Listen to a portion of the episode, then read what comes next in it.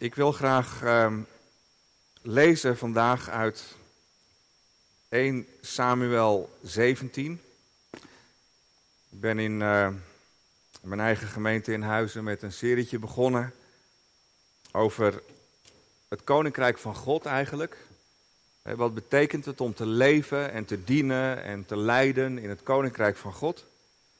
En dat dan aan de hand van de verhalen van koning David. Hoe die geroepen werd en hoe die koning werd en hoe die uiteindelijk ook als de man naar het hart van God geleefd heeft. Met vallen en opstaan. Nou, 1 Samuel 17 is een heel lang hoofdstuk. Ik ga daar een paar stukjes uit lezen. Om te beginnen het begin, de versen 1 tot en met 4. De Filistijnen verzamelden hun legers ten strijde en verzamelden zich in Sogo, dat Juda toebehoort. Ze sloegen hun kamp op tussen Sogo en Azeka in Efesh Damim. Maar Saul en de mannen van Israël verzamelden zich en sloegen hun kamp op in het Eikendal. Vervolgens stelden ze zich tegenover de Filistijnen op voor de strijd. De Filistijnen stonden op een berg aan de overzijde en de Israëlieten stonden op een berg aan deze zijde en de vallei lag tussen hen in. Toen kwam er een kampvechter tevoorschijn uit het leger van de Filistijnen. Zijn naam was Goliath uit Gat. Zijn lengte was zes el en een span. Dan vers 16. Deze Filistijn, is die Goliath, kwam s'morgens vroeg en s'avonds naar voren. Zo stelde hij zich daar veertig dagen lang op. dus 80 keer. S ochtends en s avonds. En dan vanaf vers 20. David wordt erop uitgestuurd om naar zijn broers te gaan uh, zoeken, om te kijken of het goed met ze gaat. Zij zijn in het leger uh, betrokken. Toen stond David s morgens vroeg op. Hij liet de schapen bij een hoeder, nam het voedsel en ging op weg zoals Isaïe zijn vader hem bevolen had. Hij kwam bij het wagenkamp aan toen het leger uittrok naar de gevechtslinie en men ten strijde riep. Vervolgens stelden de Israëlieten en de Filistijnen zich op, gevechtslinie tegenover gevechtslinie. David liet zijn bagage onder de hoede van de bewaker van de bagage en hij snelde naar de gevechtslinie. Daar aangekomen vroeg hij zijn broers naar hun welstand. Terwijl hij met hen sprak, zie, de kampvechter kwam eraan. Zijn naam was Goliath, een Filistijn uit Gat, uit de gelederen van de Filistijnen. Hij sprak dezelfde woorden en David hoorde ze. David hoorde ze. Maar toen de mannen van Israël die man zagen, vluchtten ze. Allen, voor hem weg. En ze waren zeer bevreesd. De mannen van Israël zeiden: Hebt u die man wel gezien die gekomen is? Want hij is gekomen om Israël te honen. De koning zal de man die hem verslaat grote rijkdom schenken. Hij zal hem zijn dochter tot vrouw geven en het huis van zijn vader vrijstellen van lasten in Israël. Vrij van belastingen dus. Toen zei David tegen de mannen die bij hem stonden: Wat zal men de man doen die deze Filistijn verslaat en de smaad van Israël afwendt? Want wie is deze onbesneden Filistijn wel? Dat hij de gelederen van de levende God, en dus de God van Israël zelf, durft te honen. En dan vanaf vers 32. David zei tegen Saul: Laat geen mens vanwege hem de moed laten zinken. Uw dienaar zal gaan en met deze Filistijn vechten. Maar Saul zei tegen David: Je bent niet in staat naar deze Filistijn te gaan om met hem te vechten, want je bent een jongen. En hij is een strijdbare man, van zijn jeugd af aan. Toen zei David tegen Saul: Uw dienaar weide de schapen van zijn vader. En kwam er een leeuw of een beer die een schaap van de kudde wegnam, dan ging ik hem achterna, sloeg hem neer en redde het uit zijn bek. En als hij mij dan aanviel, greep ik hem bij zijn baard, sloeg hem neer en doodde hem. Uw dienaar heeft zowel leeuw als beer verslagen. Zo zal deze onbesneden Filistijn zijn als een van hen, omdat hij de gelederen van de levende God gehoond heeft. Verder zei David: De Heere die mij uit de klauwen van de leeuw gered heeft en uit de klauwen van de beer, die zal mij redden uit de hand van deze Filistijn. Toen zei Saul tegen David: Ga heen en de Heer zij met je. Vervolgens kleedde Saul David met zijn eigen kleren, zette een bronzen helm op zijn hoofd en deed hem een harnas aan. David gordde zijn zwaard aan, over zijn kleren en wilde gaan. Maar ja, hij was ongeoefend. En toen zei David tegen Saul: Ik kan hierin niet lopen, want ik ben ongeoefend. En David deed ze weer uit. Hij nam zijn staf in zijn hand, koos voor zich vijf gladde stenen uit de beek en legde ze in de herderstas die hij had. Te weten in de zak en zijn slinger was in zijn hand. Zo naderde hij tot de Filistijn. De Filistijn kwam gaandeweg dichter bij David en de man die zijn schild droeg liep voor hem uit. Toen de Filistijn opkeek en David zag, verachtte hij hem, want hij was nog maar een jongen, rossig en knap van uiterlijk. De Filistijn zei tegen David: Ben ik een hond? Dat je met stokken naar mij toe komt? En de Filistijn vervloekte David bij zijn goden. Daarna zei de Filistijn tegen David: Kom naar me toe, dan zal ik je vlees aan de vogels in de lucht geven en aan de dieren op het veld. Maar David zei tegen de Filistijn: U komt naar mij toe met een zwaard, met een speer en met een werpspies, maar ik kom naar u toe in de naam van de Heer van de legermachten, de God van de gelederen van Israël, die u gehoond hebt. Deze dag zal de Heer u in mijn hand overleveren. Ik zal u verslaan en uw hoofd van u wegnemen. Ik zal deze dag de dode lichamen van het leger van de Filistijnen aan de vogels in de lucht geven en aan de dieren van de aarde. En heel de aarde zal weten dat Israël een God heeft. En deze hele gemeente zal weten dat de Heer niet door zwaard of speer verlost, want de strijd is van de Heer. Hij zal u in onze hand geven. En het gebeurde toen de Filistijn opstond en naar voren kwam, David tegemoet, dat David snel naar de gevechtslinie liep, de Filistijn tegemoet. Vervolgens stak David zijn hand in de tas, nam er een steen uit, slingerde die weg en raakte de Filistijn daarmee tegen zijn voorhoofd, zodat de steen in zijn voorhoofd drong en hij met zijn gezicht ter aarde viel.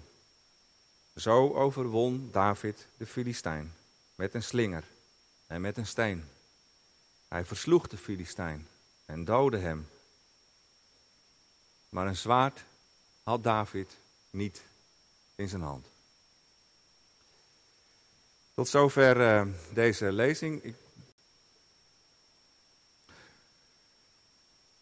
Het uh, thema voor de preek is dus: de strijd is van de Heer.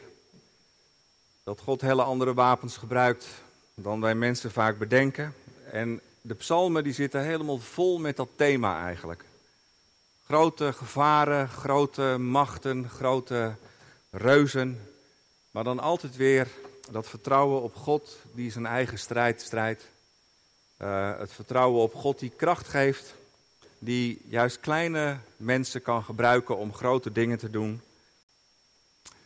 Gemeente van Christus, gasten in ons midden.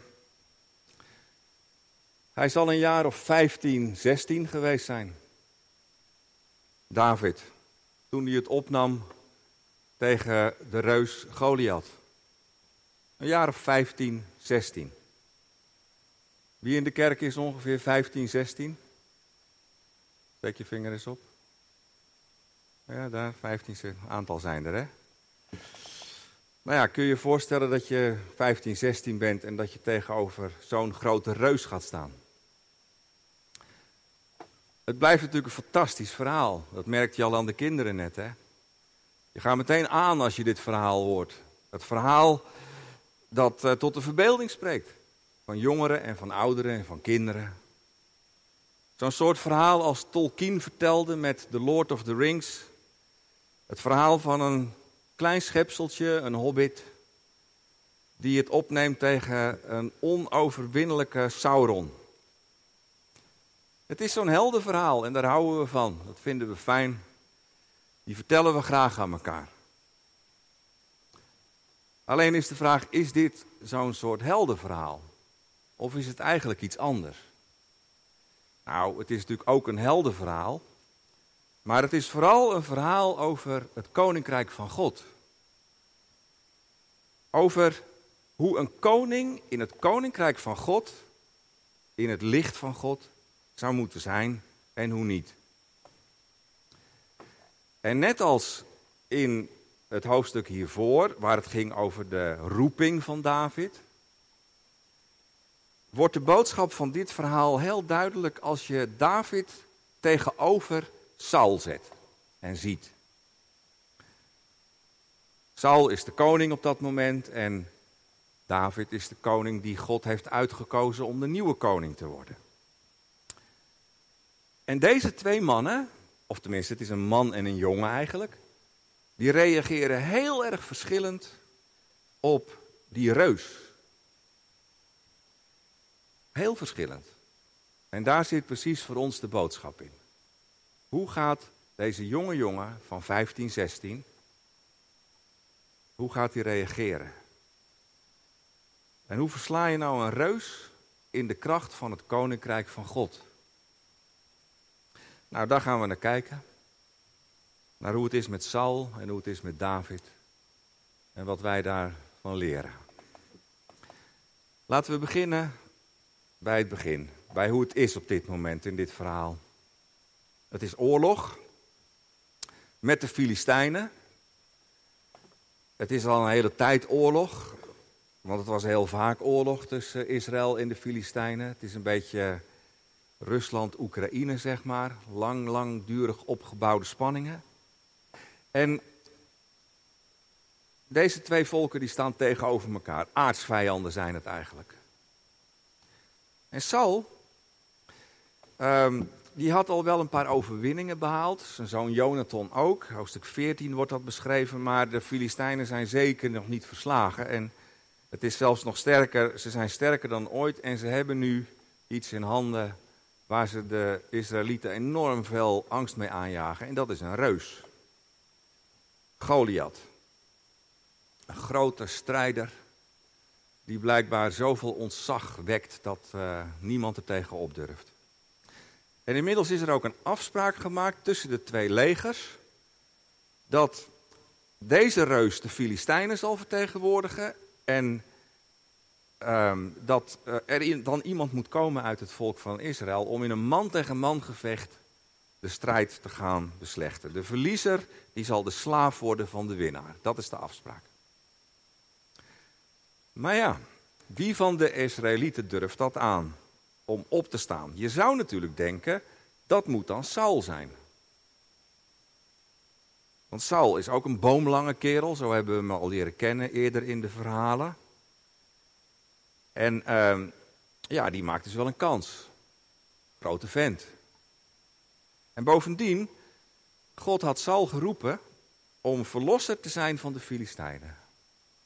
Dat is wat God bij zijn roeping tegen Samuel heeft gezegd. Dat is een hele belangrijke tekst in de hoofdstukken hiervoor, hoofdstuk 9. Dan zegt God tegen Samuel: hem, dus Saul, moet je tot vorst zalven over mijn volk Israël en hij zal mijn volk verlossen uit de hand van de Filistijnen. Omdat hun geschreeuw om hulp tot mij gekomen is. Dus Saul had een prachtige belofte meegekregen van God. Dat hij de kracht zou krijgen om de Filistijnen te verslaan. Hij had dus alles mee, hè, Saul. Hij, hij had het kunnen doen. Alleen Saul geeft niet thuis. Net als al zijn mannen in het leger. Ze doen het allemaal in hun broek van de angst gewoon. En het is een heel gek tafereel eigenlijk, want um, volgens vers 16 staat die Goliath 40 dagen lang, elke ochtend en elke avond ehm, het volk van Israël uit te schelden en te schreeuwen en uit te dagen en te sarren. Dus 80 keer staat hij daar zonder dat er ook maar iemand in beweging komt. Ja, ze komen wel in beweging, maar de andere kant op. Ze gaan op de vlucht. En ondertussen ging dat Israëlische leger wel elke dag strijdkreten schreeuwen. En ze gingen in de frontlinie staan. Oh, we gaan winnen. En dan op het moment dat ze hem zagen, dan, dan draaiden ze zich weer om en weg waren ze zich. 80 keer. Zo ziet angst er dus uit. Dat je elke keer in diezelfde groef valt. Nou, wat is het probleem hier? Probleem is dat de koning die door God geroepen is om in de kracht van God het volk te bevrijden, blijkbaar niet weet hoe hij die kracht van God moet gebruiken. Dat is het probleem. De verteller die zegt het niet zo met heel veel woorden, maar tussen alle regels door zie je het hele verhaal zo voor je ogen komen. Het wordt overduidelijk. Nergens zie je dat Saul echt op God vertrouwt in de strijd. Nergens zie je dat hij echt de naam van de Heere God zoekt om de strijd te strijden. En ook als David dan komt en naar voren stapt en zegt: Nou, koning, ik ga het wel doen. Dan kan Saul maar één ding bedenken: geef die jongen een harnas en geef hem een heel stel wapens.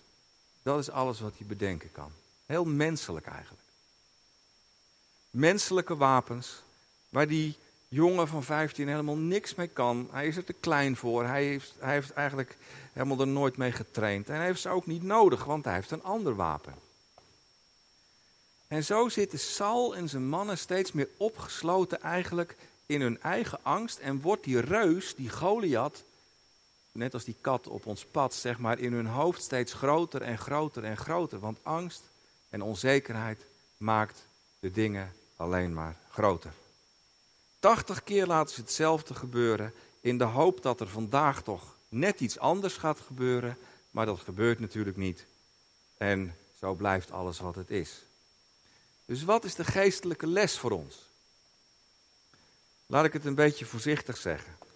De les is dat er allerlei vormen zijn van geestelijke strijd in ons leven, waartegen aardse wapens en menselijke krachten niet zijn opgewassen.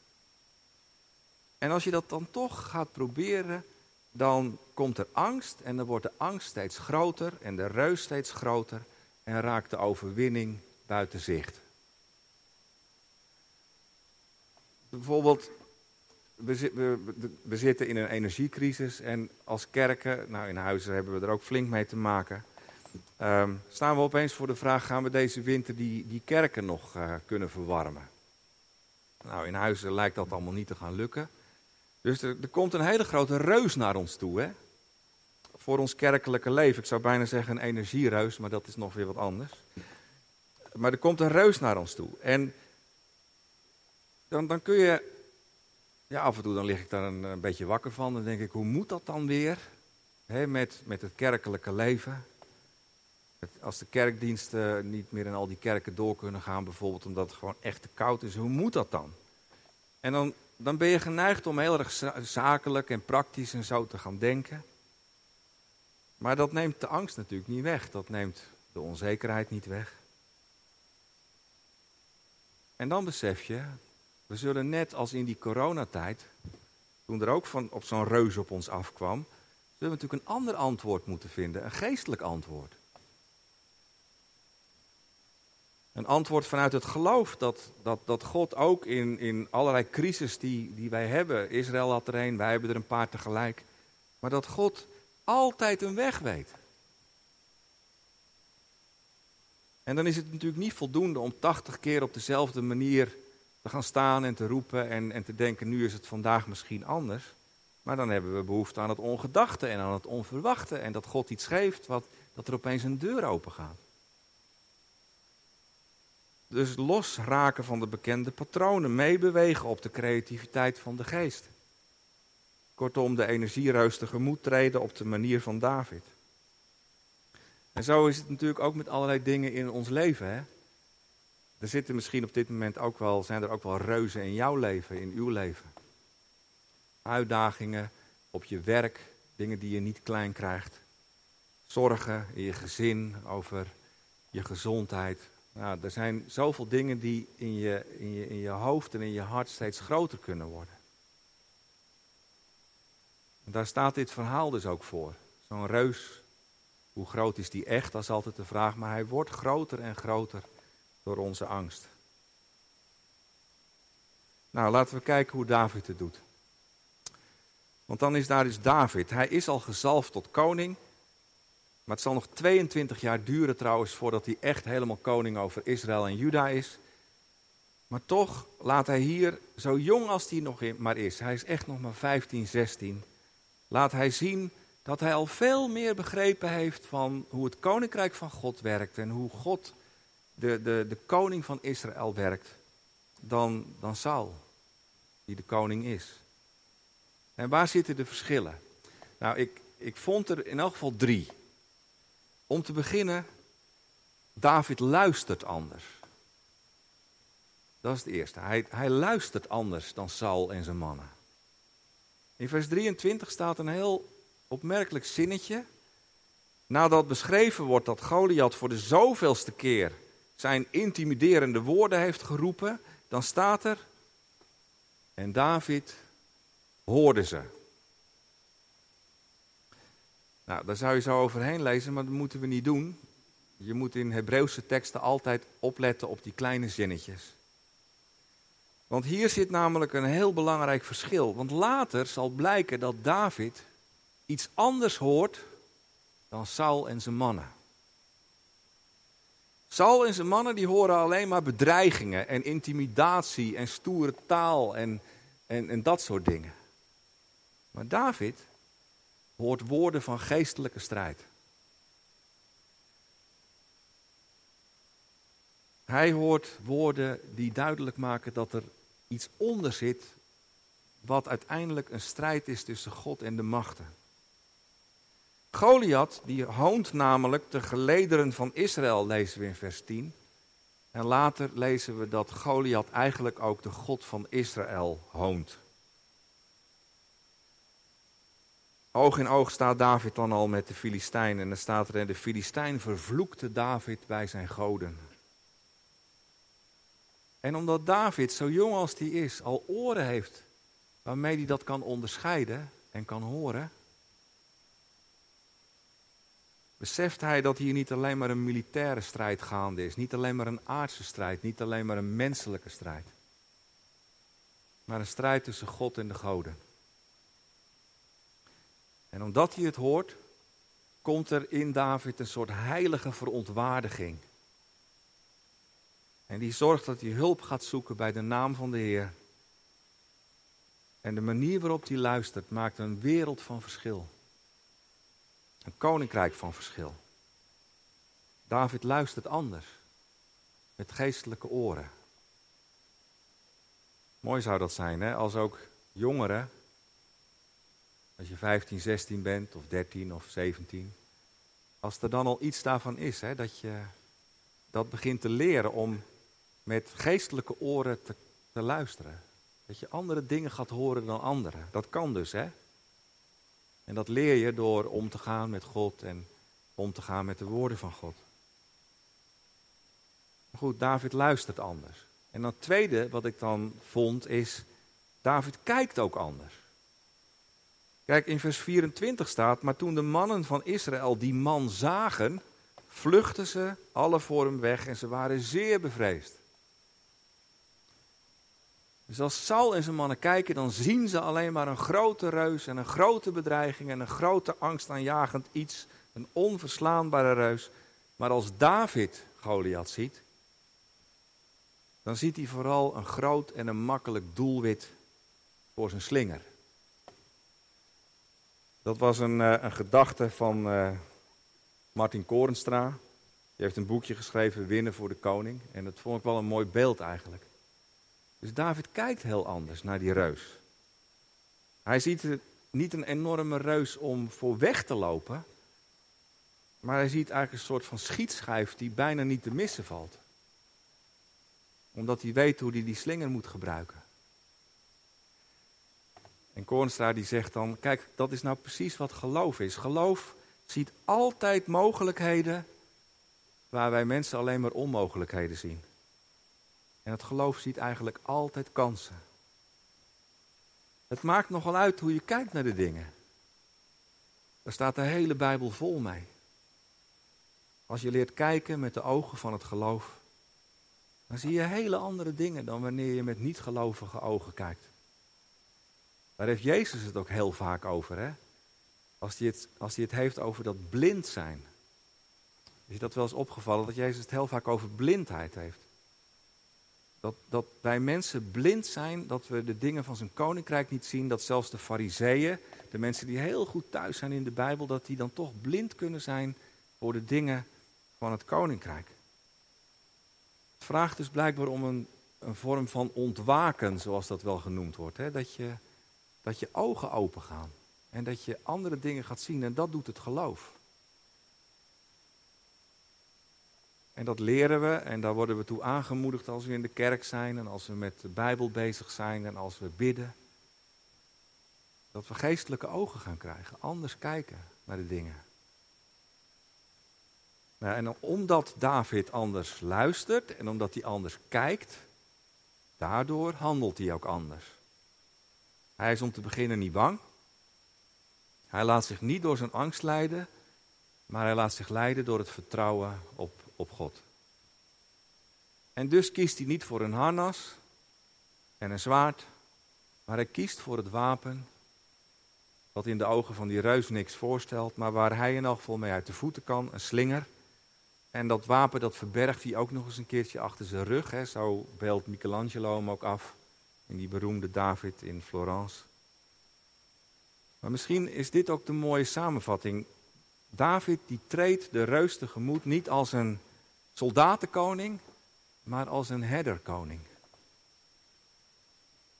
Een herderkoning die, die doet alles om de kudde te beschermen, maar ook om de kudde te voeden en om uh, te laten bloeien. En, en hij mag dat al laten zien, zeg maar, aan het volk van Israël, wat zijn koningschap zal gaan betekenen. Het is altijd belangrijk om te kijken wat een koning of een leider in zijn handen heeft, wat hij graag laat zien aan de wereld. Kijk, Goliath die laat zijn hele uh, ijzerhandel zien, zeg maar, aan de wereld. Maar, maar David die, die laat eigenlijk bijna niks zien, alleen zijn kwetsbaarheid. Maar achter zijn rug, daar is die slinger. En dat is een herdersgereedschap. Dat, dat is een symbool van herderschap. En dat geeft vers 50 dan een hele diepe betekenis. Zo overwon David de Filistijn met een slinger en met een steen. En hij versloeg de Filistijn en hij doodde hem en dan komt het. Maar een zwaard had David niet in zijn hand. Maar een zwaard had David niet in zijn hand. En in dit alles is David eigenlijk een prachtig voorbeeld ook van, van Jezus. De grote herder die kwam om een lam te worden. Ook Jezus kwam niet met het zwaard, hoewel sommigen daarop hoopten en, eh, en hem aanmoedigden om dat wel te doen. Maar hij kwam als een herder, als een herder die zijn leven wilde inzetten voor zijn schapen. En, en Jezus is dus de ultieme koning-herder. En daar is David eigenlijk al een, een, een voorbeeld van. Jezus versloeg de grote reus van het kwaad met een heel onwaarschijnlijk wapen, met een, met een schandelijk kruis. Dat is de wereld op zijn kop. Uitgelachen en bespot. Eens opgevallen hoeveel bespotting er rondom het lijden en sterven van Jezus is. Net zoveel spot als, als bij Goliath. Maar de strijd die bleek van de Heer te zijn. Dat is de weg van het koninkrijk van God. En wat leren wij er nou van? Nou, het eerste wat we, denk ik, moeten leren elke keer weer en ook juist in de kerk is. Willen we echt met overtuiging de beleidenis van de jonge David overnemen? Wat is zijn beleidenis? Waar gelooft hij in? Nou, oog in oog met de reus zegt hij, en heel de aarde zal weten dat Israël een God heeft. En deze hele gemeente zal weten dat de Heer niet door het zwaard of het speer verlost, want de strijd is van de Heer en Hij zal u in onze hand geven. Dat is wat hij gelooft. Deze hele gemeente. En ik heb altijd het gevoel, elke keer als er in, in, een, in, een, in een kerkdienst waar beleidenis wordt gedaan, weer jonge mensen voorin staan, dan gaan ze de rest van de gemeente ook weer voor in, in zo'n beleidenis. Nou, zo staat David hier voorin in de kerk. En hij zegt tegen ons, is dat ook onze beleidenis? Geloven wij dat ook? Dat God centraal staat, dat de strijd, welke strijd ook, dat die altijd in zijn hand is. Dat God sterker is dan de goden van onze tijd. Dat God geen aardse wapens gebruikt. En dat Gods gezalfde, David, maar vooral ook Jezus, de Messias, de gezalfde, dat hij dat allemaal belichamen. Dus laten we dat beleiden vandaag. Juist ook vandaag. Ook in een wereld waarin de machten en de krachten opstaan, de grote wereldmachten en hoeveel angst geeft dat ons ook niet. Gaat Poetin een kernwapen gebruiken? Hoe gaat het met het klimaat? Al die dingen meer. Maar dit is de kern. De strijd is van de Heer. Uiteindelijk is de strijd altijd van de Heer. We geloven in de God van Israël die ons verlost heeft. Niet door een zwaard of door een speer, maar door een herderslinger en een schandelijk kruis. En wij geloven en beleiden dat de strijd van ons leven in zijn hand is. We vertrouwen erop dat hij ons meer dan overwinnaars maakt. Die beleidenis. En dan de tweede levensles, die gaat over jullie, jongeren. In de kerk. Weet je, ik hoop zo ontzettend en ik weet zeker dat er heel veel mensen hier in de kerk zijn die dat ook heel erg hopen. Dat er ook in onze tijd steeds weer jongeren zullen zijn die opstaan. En die het geloof en de moed van David hebben. Zo jong als ze zijn. Jongeren die tegen de ouderen zeggen: Als jullie het laten afweten, dan gaan wij wel voorop. Jongeren die zichzelf oefenen in wapens waar wij als oudjes nog nooit aan gedacht hebben. Jongeren die opstaan, die voorop gaan, die reuzen durven uitlachen. Die heilig ongenoegen hebben over het onrecht en die zeggen: dit kan niet, dit, moet, dit, dit kan niet. En zoals, misschien een beetje iets anders, maar Greta Thunberg, die gewoon opstaat, zo jong als ze is, en die zegt: hoe durven jullie tegen de oudere generaties? Nou, zo, zo zijn er zoveel redenen waarom jonge mensen zouden moeten zeggen: we staan op en we zeggen: als jullie het dan niet doen, dan gaan wij het wel doen. Oren en ogen hebben gekregen voor een geestelijke strijd, voor een andere strijd dan waarvan de oudere generaties soms denken: ja, nou ja, dat zien we helemaal niet. En ik zie heel regelmatig jongeren, ook in mijn eigen kerk, die inderdaad aan het opstaan zijn. En die dat verlangen hebben en die drive om echt in de kracht van de Heer te strijden. Dus ik wil aan jullie vragen vanmorgen. Willen jullie alsjeblieft David als je held accepteren en een voorbeeld aan hem nemen? En ook in Gods kracht laten zien hoe dat eruit kan zien. Willen jullie, als jullie zien dat de kerk te bang is om op te staan, willen jullie dan alsjeblieft moedig voorop gaan? En zullen we het daar met jullie over hebben? In de gezinnen, in vriendengroepen, categorisaties, waar dan ook. Hopelijk hebben jullie het daar samen ook wel eens over met elkaar. Want de kerk heeft jongens en meiden zoals David nodig die zich geroepen weten om in het koninkrijk van God te gaan staan. En God denkt daarbij ook aan jou. Zeker wel, ook aan jou. Wil je je daarvoor openstellen? En dan tenslotte, onze herder is een lam geworden. Dat is de weg van het koninkrijk. En alles wat we te doen hebben is deze Jezus op die weg volgen. De weg van het lam dat zonder zich te verzetten naar de slagbank liet leiden. En in de vroege kerk zeiden ze, de duivel heeft even gedacht dat hij het gewonnen had toen Jezus stierf van het kruis.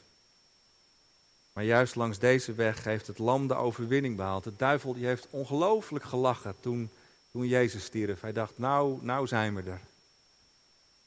Maar het bleek anders te zijn. Jezus bleek als overwinnaar uit de strijd te komen.